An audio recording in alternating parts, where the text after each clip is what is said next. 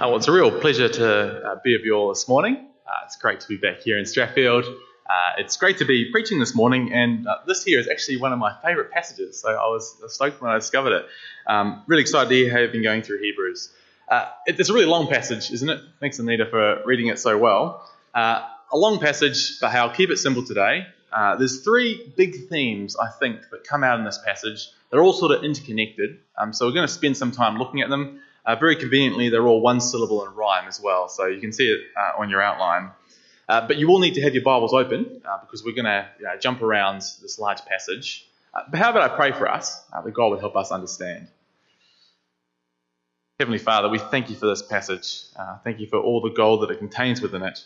Father, help us to listen carefully to Scripture today. help us to understand what it means. help us to put into practice. Father, we pray that you would help us to hold on to this confidence our whole life long. We pray this all in Jesus' name. Amen. Uh, well, the first theme we're going to look at today is bold, uh, boldness. A time when I did not have boldness uh, was when I was at high school in my final year, and I was elected to be the student representative uh, at the Board of Trustees. Uh, this was the group which looked after all the affairs of the school. It involved the principal, it involved parents, uh, it involved people who made big decisions. And uh, every month they had this meeting in the school library. And every month I walked up to the doors of the library and I just paused. And I was petrified. I was terrified to go and walk through these doors and stand up with the, you know, the principal and all these adults who were making big decisions uh, and join them. You know, I felt young and clueless, and I was. Uh, and it, we made some big calls. They actually appointed a new vice principal while I was there. I had to be on the interview panel for the new vice principal. Uh, I, I was petrified. I felt like I didn't belong. I felt like I wasn't worthy. But the thing was, I was. Uh, the, the council had set aside a space for a student representative. I was legally and constitutionally voted in. Uh, the members of the Board of Trustees were hugely supportive. I was meant to be there, but I was terrified to walk through the doors of the library into that board meeting. Now, that situation terrified me, but when we jump to this passage here, there's a situation that should terrify us far more. Uh, look at verse 19, uh, chapter 10, verse 19. Uh, it talks about us entering not a, a library to a board meeting, but the holy places. Uh, this is talking about the heavenly court where God sits on his throne in heaven to judge the world. Uh, it's not the, the principal standing in front of me, it's, you know, the creator of the world. Not someone who can just merely expel you from school, but the one who can cast you into eternal judgment. And actually, none of us legally have a space before God in that court. We are not welcome. Well, we're actually barred from entrance. Uh, the, uh, the temple, which was sort of a picture of this heavenly court, it had this massive curtain that separated the holy place uh, from the common area. Uh, this curtain was a phys- visual symbol uh, that actually we can't just walk in and approach God and stand in front of Him. We all have a problem. Uh, and the problem we've seen throughout Hebrews is we have a problem of sin. Every one of us stubbornly lives lives our own way rather than God's way. And one of the ways throughout Hebrews the problem of sin is described is that of being unclean. Uh, when we disobey God and live however we feel like it, the Bible says we are stained with sin. Uh, and sin is worse than red wine or oil or blood. You spill this on you, and this stain sticks. And along with the stain comes guilt guilt about what you've done and who you are. Along with guilt comes shame, being embarrassed about who you are, what you've done, uh, and when we see our sin clearly, we feel awful. Uh, we feel unworthy. We feel like we can't even stand confidently before another human being, let alone the God who created the world. If we see how clearly we are stained by sin, the prospect of approaching God and standing in front of Him should petrify us.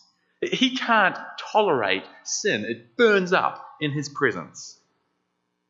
Uh, when you're stained by sin, I think your best hope is that no one notices.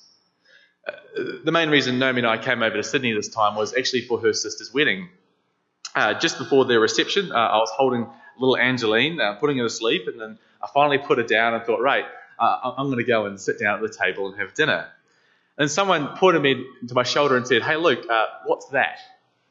sure enough, Angeline had spewed all over the top of my shoulder. So we grabbed some cloths, we started sort of wiping it off, but you could still see the stain.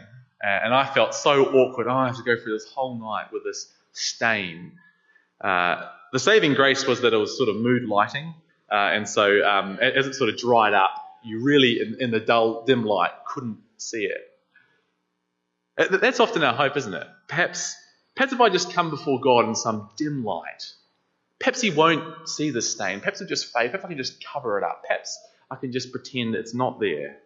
But perhaps God will just look at me and think, oh, you know, I'm mostly good. I've cleaned up my act. You know, oh, there's a little bit of a stain, but it's okay. You can let Him away with it.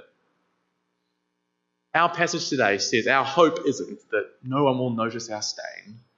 Our hope's the complete opposite. Go back to verse 19. Therefore, brothers, since we have confidence to enter the holy places. Uh, this passage assumes not that we um, can have this confidence, but that we do have confidence. And, and why? It says it's all because the blood of Jesus. Uh, this passage here is like the conclusion to the, um, the, whole argument of this big sermon in the book of Hebrews.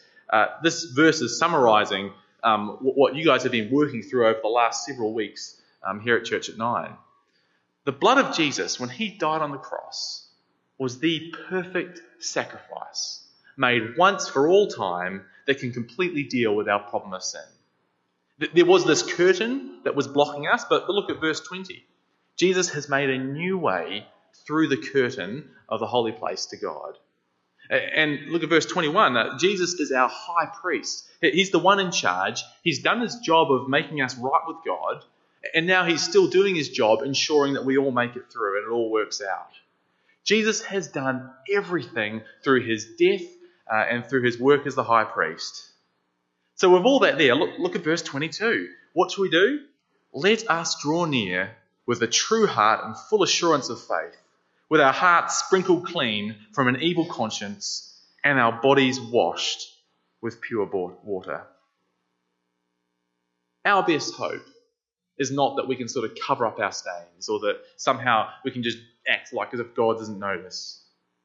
Our confidence is that Jesus better than sort of Persil or Napisan, has completely washed our hearts and body so clean you can't see the stain at all. It's completely gone.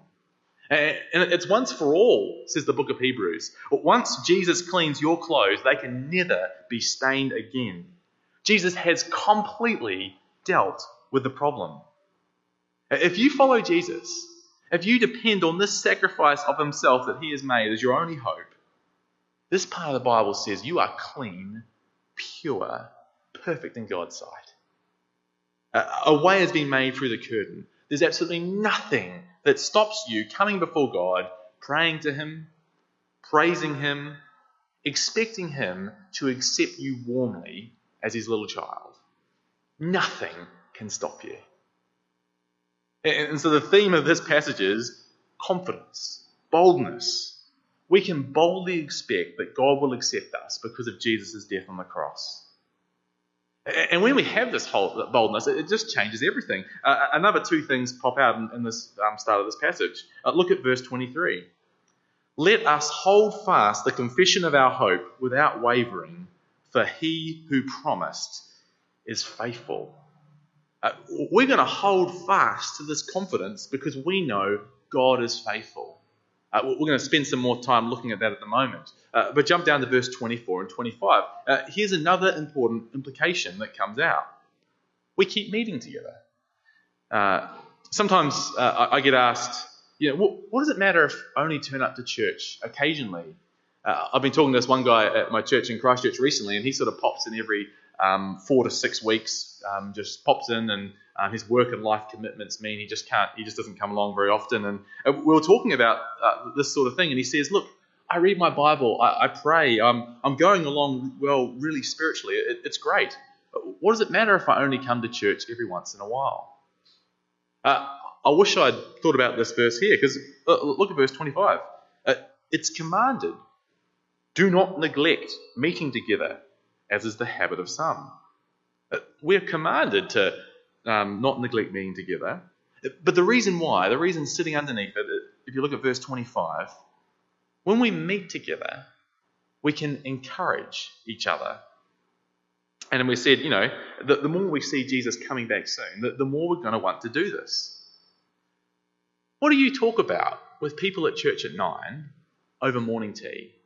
What, what conversations do you have? Uh, you know, weather, um, current affairs, uh, their job, um, you know, what they've been doing in their week. Uh, the, these are great. They're all good things. But if that is all you ever talk about, that is an opportunity missed. Uh, when you have this confidence that we can just come and stand before God, if we have this confidence, how could we not want everyone else we know at church to know this and trust it and rejoice in this as well? When we meet together, this is our chance to keep telling each other how good this is and to tell each other, let's keep holding on to this. Uh, in verse 24, it says, Our aim is to spur each other on to love and good deeds. We come along here on a Sunday to try and encourage each other to keep loving each other and keep doing good deeds. How could you do that this morning over morning tea? Well, the first theme we're looking at is boldness. Be bold, church at nine. Boldly expect that God will accept us because of Jesus' blood. The second big theme hold. Hold on to this confidence and do not give up. What can make us give up? Uh, I think two things come out in this passage. The first one is thinking we can get away with sin. Uh, uh, as soon as I read this, I sort of thought back to growing up with my mother doing baking. Uh, my mum's a great baker, uh, and uh, she would make these incredible slices and biscuits and muffins. Uh, and she'd often set rules. For example, when we come home from school, you're allowed one piece of slice, one and one only. Uh, the problem is, mum's a softie, uh, and I felt like my childhood was a little bit like the Garden of Eden. Did mum really say that we could only have one piece? Um, see, see, only if, if I took two pieces, oh, she'd be upset, but I get away with it. She wouldn't be too angry. And so, deliberately, me and my brother in particular uh, would take two or more pieces. And we can do that with God as well, can't we? Uh, we know, oh, actually, this is something that God's not pleased with. But I want to do it. And actually, I, I know He'll forgive me. I mean, it's pretty much His job. And so deliberately, we'll go and do what we know God does not want us to. Uh, the passage here today says if that's what you're thinking, you have a misplaced confidence. You are not holding on to the right thing in the first place. Uh, look at verse 26 and 27. For if we go on sinning deliberately after receiving the knowledge of the truth, there no longer remains a sacrifice for sins but a fearful expectation of judgment and a fury of fire that will consume the adversaries. If you've received the knowledge of the truth of what Jesus has done for you in his perfect sacrifice, uh, how he's washed you clean, and if you then deliberately think, well, this means I can carry on doing the precise things that Jesus died to cleanse me from, this passage says you're effectively trampling over Jesus and his sacrifice. You're just walking right over it. And he says here, well, if you treat this perfect sacrifice of Jesus as just something you can walk over and trample over, well, that's it. That's the only sacrifice that can save you. Walk all over that. There's nothing. And if this sacrifice is not there, all you can expect is God's judgment. Uh, it's pretty tricky when we, we listen to this because uh, all of us who have been Christians for a while know that there are some sins which just haven't gone away, aren't there? Uh, we, we feel like we're fighting them, but they just keep coming up. Uh, well, I think this passage is not aiming to sort of try to crush us and make us feel guilty. Uh, this passage here is trying to expose our hearts. It's asking, what is our habit and our pattern. If our habit and pattern is that we know how God calls us to live, and we wrestle with trying to follow Him, and it's sometimes it's two steps forward, one steps back, whatever it is. If we are wrestling, this passage is not talking about us. This passage is for those of us who've settled into a pattern and a habit and a mindset that we can do whatever we like and we'll get off the hook because of what Jesus has done. If that is you this morning, watch out. Uh, it's pretty easy to fool other people at church that, that you're doing fine, but you cannot fool God. God knows if you're treating Jesus' sacrifice as a get out of jail free card. He knows that, and he promises that one day he's going to bring judgment. Verse 31 it's a fearful thing to fall into the hands of the living God. Repent now, hold on to Jesus' sacrifice rightly. Uh, the, the second way which we might be tempted to not hold on to this confidence uh, is struggles for being a Christian. Uh, in verse 32, um, the, the, writer of, the, of Hebrews reminds the hearers about what they went through. Look at it. He says that they endured a, a hard struggle with sufferings, sometimes being publicly exposed to repro- reproach and affliction, sometimes being partners with those so treated. Uh, he goes on to say that, that they had compassion on those of prison, and, they even had their own property plundered. For being a Christian, they got their possessions and their house and everything taken away from them. Uh, even if you have incredible boldness before God, the struggles of being a Christian can make you want to give up sometimes. Uh, have you ever felt that? Uh, for me, it was probably my first year at university that I felt that the most strongly. Um, I came from a country town, uh, moved to Christchurch, came to university, and I just found it hard to be a Christian. Uh, when I think about, there's probably sort of two big factors which made it hard. One, I just wanted to fit in. I, didn't want to stick out. I wanted to sort of fit in and be friends with everybody and have everyone happy with me. And the second one was I wanted to avoid being mocked. Uh, there were people in my college residence who uh, would just openly mock Christians, and sometimes I was on the receiving line. And I just wanted to avoid that. Uh, my conclusion and my, well, my solution in my first year was just walk away from Christianity, sort of drift away intentionally. Uh, but this passage is all about holding on even in those times. Well, what got these people through? Uh, look at verse 34 to 36. It says, They had joyfully accepted the plundering of your property, since you knew that you yourselves had a better possession and an abiding one. Therefore, do not throw away your confidence, which has a great reward. For you have need of endurance, so that when you have done the will of God, you may receive what is promised. He says, Hold on, because a promised reward is coming that will last. Uh, we'll, we'll, think about that uh, in, in, just a moment in the next section. Uh, but let's just focus on that line do not throw away your confidence. When you stop and think about it, nothing can compare to this confidence that we've just been looking at. Nothing in all this world. Jesus has done everything, 100%. He's given it to us as a gift. We're now right with God. Our sin and our guilt is washed away, and we have eternal hope and a future. Nothing in this life can compare with this confidence. Therefore, you'd be an absolute fool to throw this confidence away to try and get something else which is less important. Uh, what can compare? Uh, fitting in with others? Oh, it's a great thing. But it's only for a time, isn't it? I can't even remember the names of the people who I so desperately wanted to fit in with in my first year of university. Uh, escaping a bit of mocking, oh, well, well, that's great. But all mocking and suffering as a Christian only lasts for a moment. I can't even remember the names of the people who mocked me in my first year of university. The, the confidence that Jesus has won for us is better than anything else in this life. Don't throw it away for something which is temporary and doesn't last, and in the end doesn't even matter. And also, don't forget to factor in well, what does God think about it all? Uh, look at verse 37 to 38. Um, he's quoting the Old Testament. For yet a little while, and the coming one will come and will not delay. But my righteous one shall live by faith, and if he shrinks back, My soul has no pleasure in him. Uh, most of this is a, a, quote from Habakkuk chapter 2. Uh, you might have noticed this sounds a little bit different to the, the reading that we had from the Old Testament.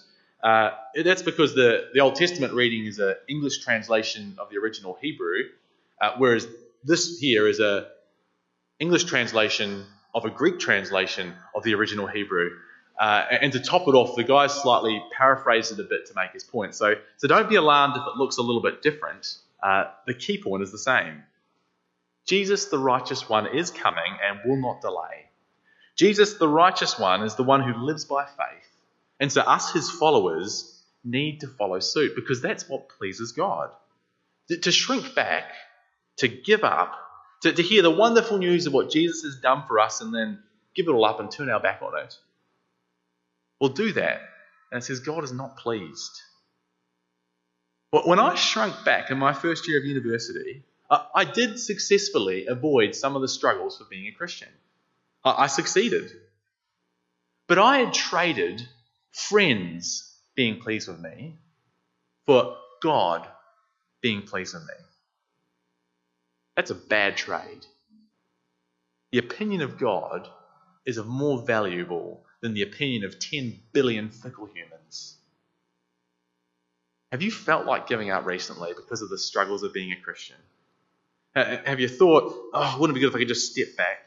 Perhaps just not be so serious. Perhaps just fade into the background. Uh, keep attending church, keep up friendships, but just switch off to all those difficult bits of following Jesus. Our passage today says, hold on. Don't throw away your confidence. Nothing else in the world can compare with it. Cling on to it. Why should we hold on? Uh, well, the answer that's come through this whole passage is gold, the promise of reward. Um, many of you have visited New Zealand, I understand. Um, if you haven't, you should. It's a beautiful country. Uh, Queenstown is obviously the place to go. Uh, just outside Queenstown is a town called Arrowtown. Uh, in 1862, a local sheep shearer there found gold in the Arrow River.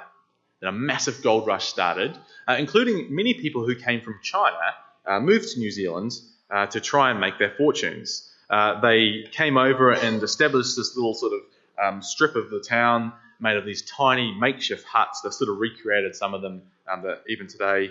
And they stayed there for decades. Now, this work of gold mining was incredibly tough. They worked incredible hours. They left family and were living by themselves. Uh, it was tough work. Uh, and the environment was harsh. I mean, if you think a Sydney winter is cold, um, have you heard of this thing called snow? Uh, the environment was tough.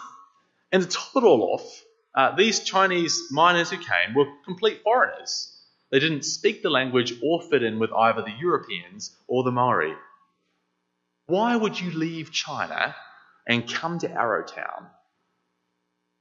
The promise of reward, the chance to make your fortune and earn a new life for yourselves. Well, well these Chinese miners moved country based on the mere rumour and the possibility that they might make a fortune in gold. Uh, as Christians, we're actually asked to do something similar. But, but we have something far, far greater than just a mere rumour. We have God's promises. This passage says that we have to endure it uh, to the end in order to receive what God has promised. This gets a bit tricky though, isn't it? Because when you're in the middle of the race, you can't see the finish line, you can't see the reward, you can't see God's promises. And so that's where faith comes into the picture. Uh, we saw in verse 38 the righteous one will live by faith. Well, well what does that look like? Uh, Hebrews 11, verse 1. You might recognize it from the kids' spot. Now, faith is the assurance of things hoped for, the conviction of things not seen. Uh, the, the, things hoped for in this verse is the reward that God's promised us. And, and faith means having the conviction that God will do what he has promised, even though we cannot see the results right now. Uh, chapter 11 is sometimes called the, the Hall of Fame of Faith, uh, or the, the heroes of the faith. Uh, 18 times, I don't know if you heard it, I've been read it out, 18 times by faith are the two words that begin a sentence. It's a record of all these heroes from the Old Testament who were righteous people who lived by faith. Uh, we're not going to have time to look at them all at the moment, but let's just take Abraham as an example. Uh, jump down to verses 8 to 10. By faith, Abraham obeyed when he was called to go out to a place that he was to receive as an inheritance. And he went out, not knowing where he was going. By faith, he went to live in the land of promise, as in a foreign land, living in tents with Isaac and Jacob, heirs with him of the same promise for he was looking forward to a city that has foundations, whose designer and builder is God. Uh, God had told Abraham one day, All right, you need to leave your city and, and, and go to this place which you don't even know about, and I'm going to give it to you as your inheritance. Uh, it, it, sounds great, but see, uh, Abraham didn't know what this land looked like. He didn't even know where it was. He didn't know how to get there. But Abraham knew God. He knew God could be trusted, and so he obeyed and left. Uh, there's a bit of a, a, twist to the story. You see, he arrived in the land finally, but he didn't get to own it. Uh, it says he lives as a, a foreigner. He, he, lived there in a tent and waited for God to make good on his promise. Uh, he lived there in a tent, this temporary structure, looking forward to a time when he would live in a city with permanent foundations that God would build. But you know what? During his life, that time didn't come. And so his son Isaac and his grandson Jacob did the same, waiting for God to make good on his promise. Uh, the, the, this twist comes right through the chapter. Uh, a good summary of the whole chapter is found in verses 13 to 16. Uh, have a look. It says, These all, all these um, heroes of the faith, they died in faith, not having received the things promised, but having seen and greeted them from afar, and having acknowledged that they were strangers and exiles on the earth. For people who speak thus make it clear that they are seeking a homeland. If they had been thinking of that land from which they had gone out, they would have had opportunity to return. But as it is, they desire a better country, that is, a heavenly one. Therefore, God is not ashamed to be called their God, for he has prepared for them a city. All these heroes in the hall of fame of faith died without seeing the promises completely fulfilled. They saw bits, but it was only sort of glimpsing at them from a distance. But they stuck with their faith. They stuck with trusting God even though they couldn't see the end. And do you see what they viewed themselves as? They acknowledged that they were strangers and exiles on the earth. That they knew they were seeking a homeland built by God. And if their homeland is over there built by God, the place they're living right now, that's not their homeland. It's not home. They are a stranger and an exile right here. And so they recognize people are going to find them a bit weird. They know people will, will think, you know, what, why are you living for a homeland out there? Why don't you just accept that now is all that is and just enjoy it? But they didn't. They stuck with it. And that's okay because the passage goes on to say, actually, because of that, God's not ashamed to be their God. They trust him. Their actions show they trust him. And the words at the end are, He has prepared for them a city.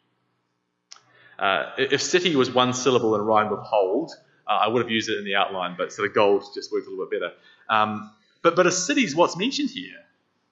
God has prepared for them a city. God has already prepared the promised reward. It's not some hypothetical possibility. It is true, it is done, it's just coming in the future. Uh, for us today, we are one step ahead of the, the, these heroes in the Hall of Faith uh, because Jesus has come. Jesus has made the way that we can be right with God to this incredible city. He has made the once for all sacrifice. He has sat down, job done. And we can know this. We can have an incredible confidence that the people from this chapter could only look at from a distance. We know uh, what he's promised. So, so, we're one step ahead of them, but at the same time, we're in the same boat. Uh, because the complete fulfillment of God's promises will only come when Jesus returns. And so, until that point, this, this whole chapter encourages us to hold on, live by faith, as a stranger, looking forward to the promised reward. Uh, as we finish up, uh, how will you know that you are living by faith? Uh, I think there's three parts to it. Uh, first up, you will know and treasure God's promises for the future. Uh, I mean, it's, it's really easy to say, oh, yeah, I'm a Christian, great, I'm going to die and go to heaven, sweet, sorted. But, but if that's all you think about, the promised reward of the future, uh, that, that's hardly it at all. God's word is so much more specific. Do you know what God's promises are in the Bible about the future? You'll never treasure them unless you know what they are. Do you need to put some effort into reading the Bible to work out what God has promised you? And you need to more than just know what is promised, you've got to trust them. God has built and promised you a city. Living in God's city is a billion times better than living in the city of Sydney. Do you trust God when He promises better is coming? Uh, did you trust Him that there is a whole bag of marshmallows coming next week that is going to be far better than um, um, whatever you have in morning tea? Uh, and just not just trusting, treasuring the promises. Uh, are these promises of the future the most precious thing to you? Are you living as if you do trust and treasure his promises? Or is that sort of a hypothetical thing, but actually you really treasure the things of now? Uh, I remember um, uh, going, hearing a sermon one time, and I can't remember who the preacher was, but he was talking about how he had this ritual where in the middle of winter, uh, he would take a shower, uh, he'd turn the, the hot tap on, and then he'd turn it off, and he'd turn the cold tap on full. And in the middle of winter, he would put himself under the shower and have a cold shower. Why? Well, well he said he did this to remind himself that even though he lived in a cushy, uh, a cushy life, he's reminding himself, actually, this is not home. And I am not going to get too comfortable here. Are you living as if you treasure God's promises over everything else? Or do you need a bucket of ice cold water dumped over your head to make you face up to reality? There is better coming that will outweigh any comfort in this life.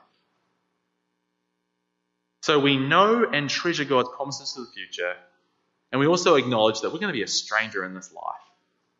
I mean, we all want to fit in, but the Christian has to come to terms with the fact that on the most important central bit of our lives, we're always going to be strangers to everyone else around us. We're always going to be on the outside. Uh, I find this with members of my family who, who aren't Christians. They're happy that I follow Jesus and I'm doing what I love and think's important. But at the same time, I know they find me weird. They think I'm strange for throwing all my energy and effort into church life and, you know, uh, having a hope for the future. I think I'm strange. Do you have family members or friends or colleagues who think the same? We're always going to be strangers, but that's okay. Our homeland is not here. It's coming. Finally, uh, how you know you're living by faith? You're going to hold on. You're going to hold on to this confidence right to the end. That's what Hebrews chapter 10 and 11 are all about. The author wants us to boldly approach God because of what Jesus has done and to boldly hold on to this confidence right to the end, living by faith as a stranger, looking forward to our reward. Uh, why not today go back and read through chapter 11? Go through example example of these heroes of the faith. They've done it. It's been done before. The race has been run. We can do it. Will we endure to the end? Let me pray for us that we will be able to do this. Heavenly Father, we thank you for this wonderful passage of Scripture. Thank you for all the encouragements contained in it. Uh, Father, I pray you would help every one of us to know the confidence that we can have because of what Jesus has done for us and his sacrifice of himself. Help us to have confidence to come before God knowing that you will accept us, um, not because of who we are, but because of Christ. Uh, help us to hold on to this confidence and never throw it away and trade it for anything else in life. Help us to keep enduring through um, uh, struggles of being a Christian, just looking ahead and knowing you have a promised reward coming Help us to be encouraged by uh, these heroes of the faith, as well as the heroes of the faith we see here in our own church. Help us, each one of us, to persevere and hold on. We pray we, uh, that you would help us to do this in your strength. And we pray it in Jesus' name. Amen.